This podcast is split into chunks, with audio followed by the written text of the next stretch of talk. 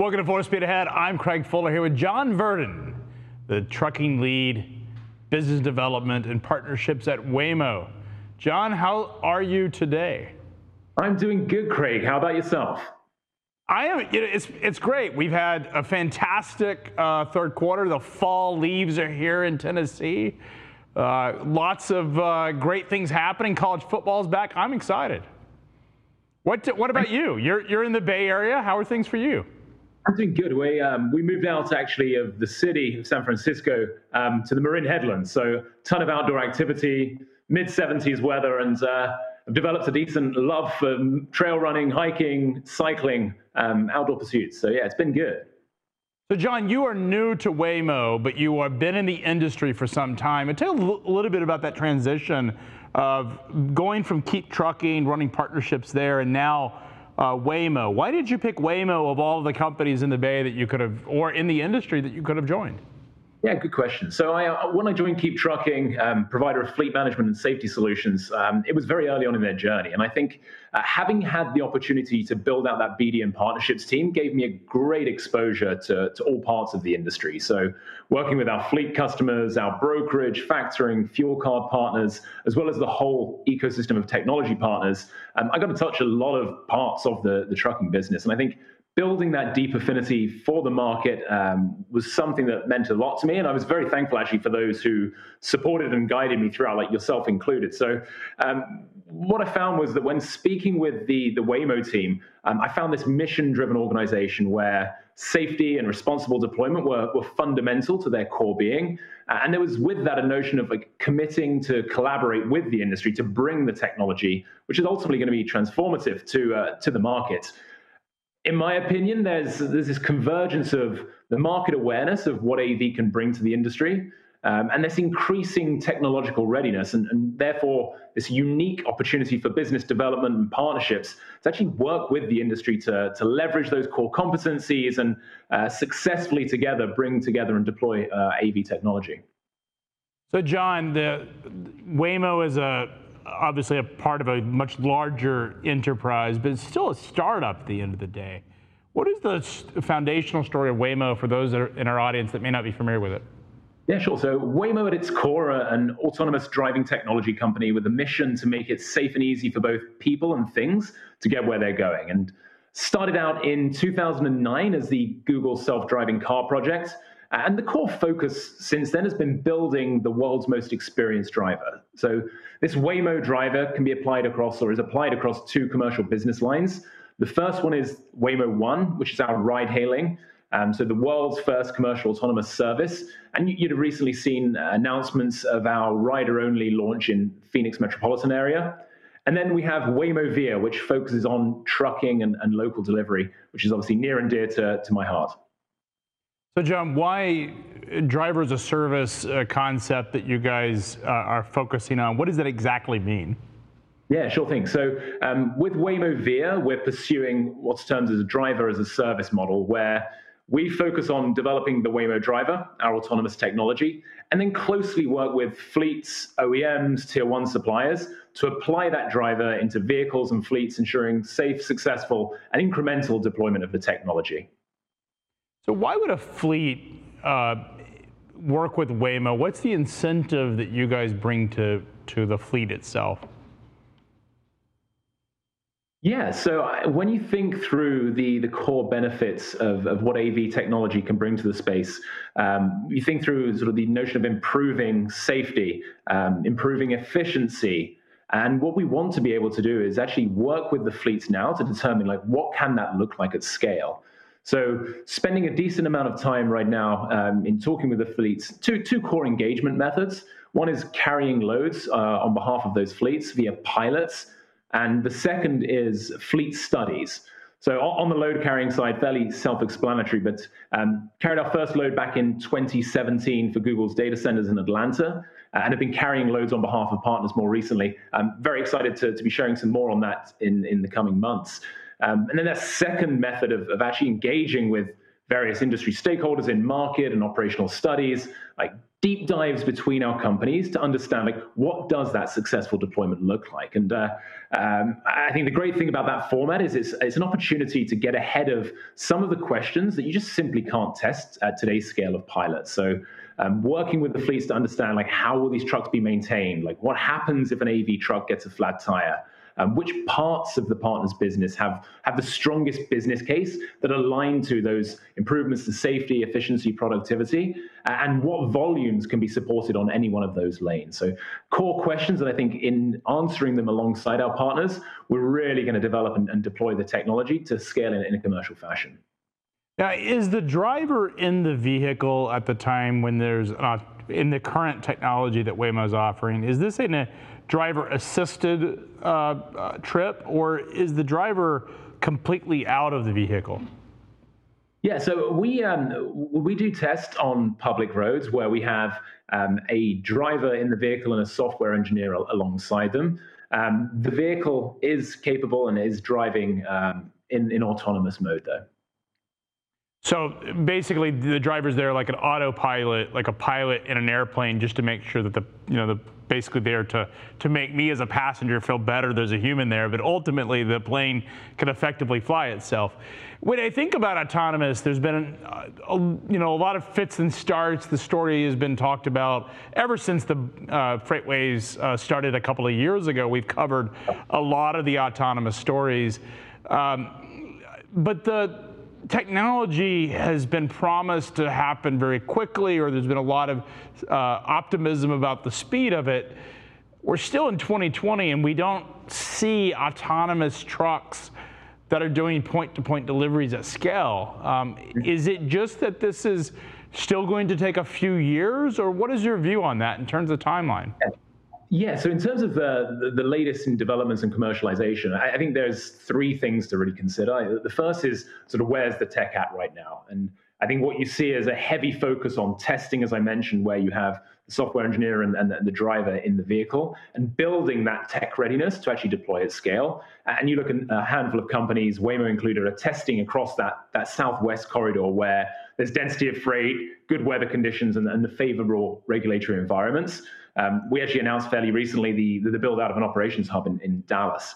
Um, but we're also seeing partnership focus where the autonomous technology companies are teaming up with industry players to make those advancements faster and ensure the solutions are working for all. So, a great example of that is um, the recent exciting news that we had of, of working and partnering alongside Daimler Trucks um, to develop those fully autonomous trucks. And in that initial effort, um, which we've already begun development work on, in fact, we're going to combine what I talked about earlier, which is the Waymo driver, with Daimler's Freightliner Cascadia, which will be available to our fleet comers in, in the coming years. And what is unique and, and worth talking about here is that this is going to be a fully redundant level four autonomous truck developed and designed specifically for the Waymo driver. And right now, to your, to your point about um, deploying the tech, uh, you can't order or easily build a truck with all of those redundant safety features that are, that are necessary for, for fully autonomous driving. So, thinking about the, redundant braking, steering. And so, structuring a relationship in that sense of we're very excited to work with Daimler to build that fully redundant L4 Freightliner Cascadia um, specifically for our tech and enable us to, to advance those timelines and then the other thing I think is worth actually mentioning and drawing attention to is like um, we're seeing a shakeout in the space, right? Like there have been a number of companies. Uh, we're, thinking through sort of which companies have the stability to make it through in a post-COVID and, and to market at scale in general. And we're in a very fortunate position where during this time period of COVID, like we've accelerated the development and uh, we're able to to raise our first round of external funding of 3.2 billion dollars back in March um, which which plays out in a number of different ways, right? Like in what I'm seeing and speaking to to the industry, I don't think the industry, from a timing standpoint or otherwise, needs to be sold on the concept of, of autonomous technology driving their business. But they're they're in the place where they need to determine who and how they partner. So having that confidence in the ability to execute, like is my partner going to be there for the long haul? Pun very much intended. Um, and having the confidence in building together. So what I talked through the fleet studies, the pilots, can I work with my partner to operationalize and handle some of those change management aspects of deploying the tech?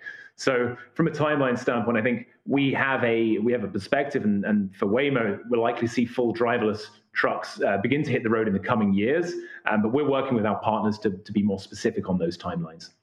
John, $3 billion is a lot of money. I imagine if you added up all of the autonomous uh, fleet businesses that are out there, you guys probably have certainly raised more money, but maybe more than all of them combined. It's a lot of money. Um, how much of the, and maybe this information isn't public, but how much did Alphabet sell off of Waymo in bringing in outside investors? Yeah, I, I don't have that information to hand, to, to be honest, Craig. So I, uh, I don't want to speculate on what that would look like. It's still a lot of money, so you've got a lot of trucks to deploy to before you uh, have the opportunity to burn all that. But let's talk a little bit about, uh, John, about the business model itself. What is the long-term goal? You've mentioned driver as a service. Is the view that ultimately this is a per mile uh, environment where Waymo would just build the, the fleet on a per mile basis? Yeah, well, I, I, I don't want to speculate too much as to what the the final that what that commercial final model looks like. But what I can talk to is um, through this driver as a service model, um, what we effectively have is Waymo as a, a fully autonomous technology provider. So for the fleet, we work with the OEMs and the tier one suppliers. We'll partner with the OEMs and the tier one suppliers to make those trucks available, and then provide that uh, that driver as a service to fleets uh, who can operate those autonomous trucks themselves as a long-term vision. So we focus on the technology um, and then leave the stakeholders to, to do what they do best, right? Whether that's the fleet management to maintenance to operations, um, that, that drives the long-term model.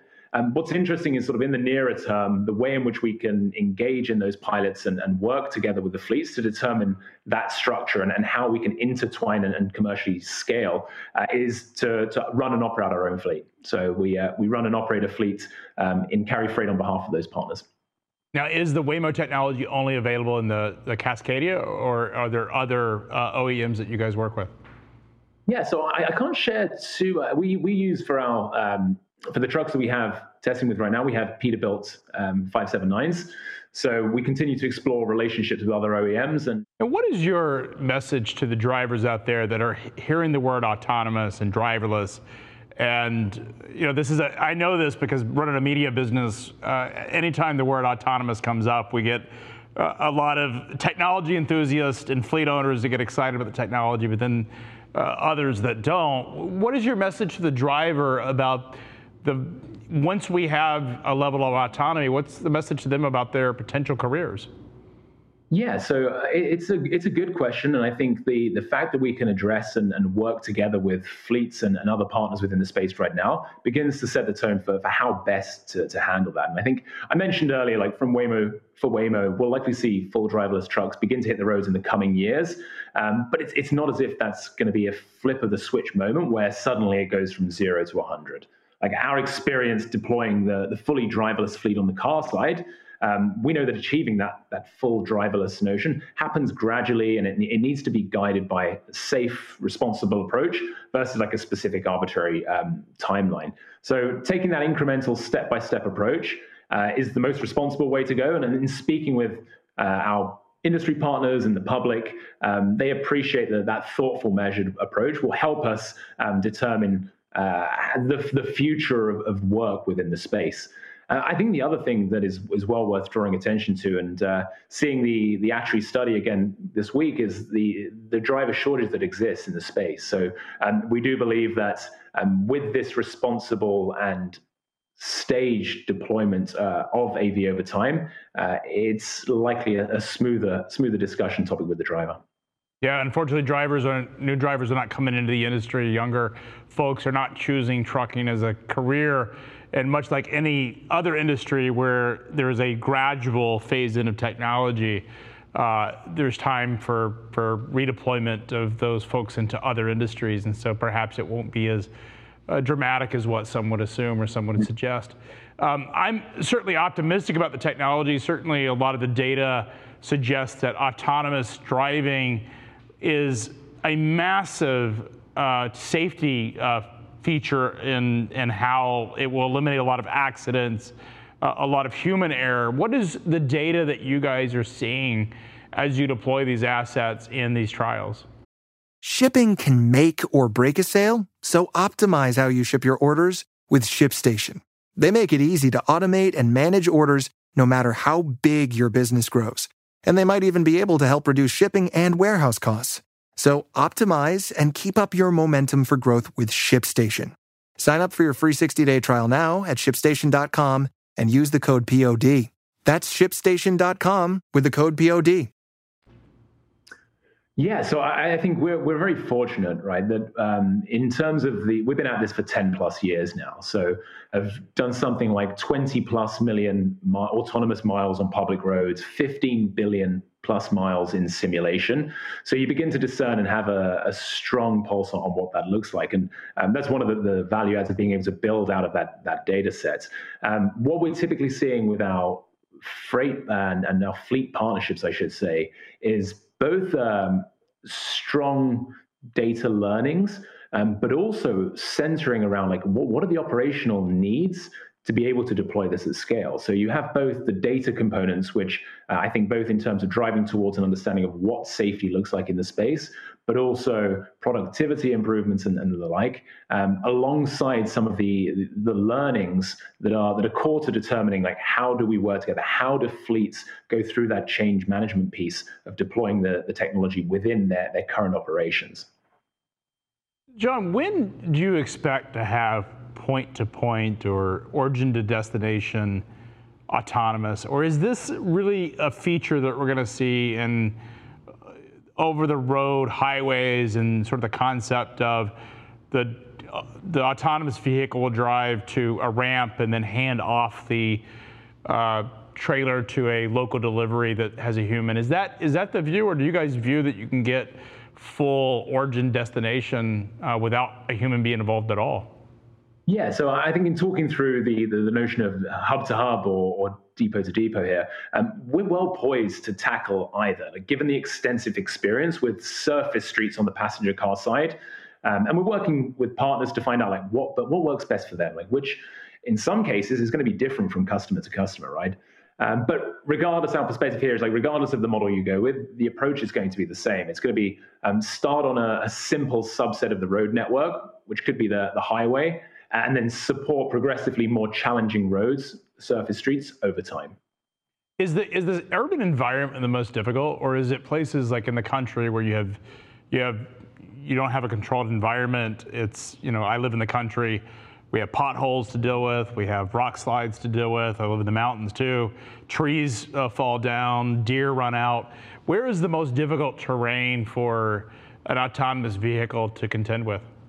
Yeah, but without getting too too deep into the technical components here, I think uh, there there are lots of different variables at play here. So um, when you think about the the the weather conditions, you think about the road gradients, you think about the the possible occurrences that could seem um, seem very remote and very unlikely, but you need to be able to solve for them. So I think the the approach we typically take is to to solve um, to your earlier point for like for all cases, uh, and then be able to deploy in that safe and responsible fashion across areas that, that prove to be a little bit simpler uh, in the nearer term. So the highway where it's fairly controlled, um, the geographic locations where the, the weather is more consistent. So I mentioned that Southwest corridor, your Arizonas, your New Mexicos, your Texas. Uh, and then you've got the, the regulatory components as well. So having a, a favorable environment in, in, some of those states give us a good indication of, of where you can deploy that first commercial route uh, and how you can then expand beyond that. John, what does it mean to be partnerships at Waymo? Uh, you, this is a technology that's is going to take many years. You guys, you mentioned you guys have been at it for 10 years. That's you know certainly for startup uh, world, that's a, a, long time to get to real commercial side of the market. Uh, but you have a really big balance sheet. You have the opportunity of history, technology, Waymo safety record mm-hmm. in terms of incidents is is the best of all the ATV uh, corporations. I'm curious, what does it mean to be a partnerships? What are you hoping to accomplish as in this role? Yeah, so I alluded to it a little bit at the beginning, but that convergence of like the market understanding and wanting to bring the technology to to the to the market, and then having this technology advance at the pace where it'll be able, like it's unique for BD and partnerships. So it's a great opportunity for for those within the industry to to have like a core impression on, on what this looks like. So for me, that means I get to spend a bunch of time with uh, people that I love spending time with, ask genuine and authentic questions as to how they're operating their business and find ways to actually determine like how do we make this as frictionless and seamless as possible such that we can leverage our core competency on the technology side of things uh, and then lean in heavily with our fleet partners and, and other industry partners to, to make sure that it, the tech fits is it fleets that you're hoping to partner with? You guys have mentioned Daimler and OEMs, or is it OEMs or technology vendors, or is the is your charter much broader than that? Really, anyone that wants to partner that's connected to the trucking ecosystem. So, so we have, I would say that within the ecosystem, there are there are multiple strands of partnerships that we, we can talk about between um, the, the trucking side and BD for me, and, and then the, the broader industry. And I think um, fleets is one aspect of that. OEMs is another tier one suppliers is another. And then you got to think through the, the other ecosystem pieces as well. Like um, what I mentioned that we want to make it as seamless and frictionless as possible for, the fleets uh, uh, to deploy our technology within the space. Um, you've got to be able to plug in, and that's that's an experience that personally uh, I spent the past four years on, where um, becoming part of that technology ecosystem and ensuring that the end user has the best experience and most integrated experience across the board uh, is definitely an area of focus as well. Well, John, it's always fantastic catching up with you. I'm super glad that as you uh, moved into a different role inside the industry, that you're connecting inside, you're continuing to be a uh, manage partnerships across this fantastic industry. Uh, you're a good steward of the brand and a good steward of the industry, and we're certainly uh, really excited of what you're doing at Waymo. I appreciate that, Craig, and uh, can only thank you as well for all the help over the past four years. Well, uh, certainly open.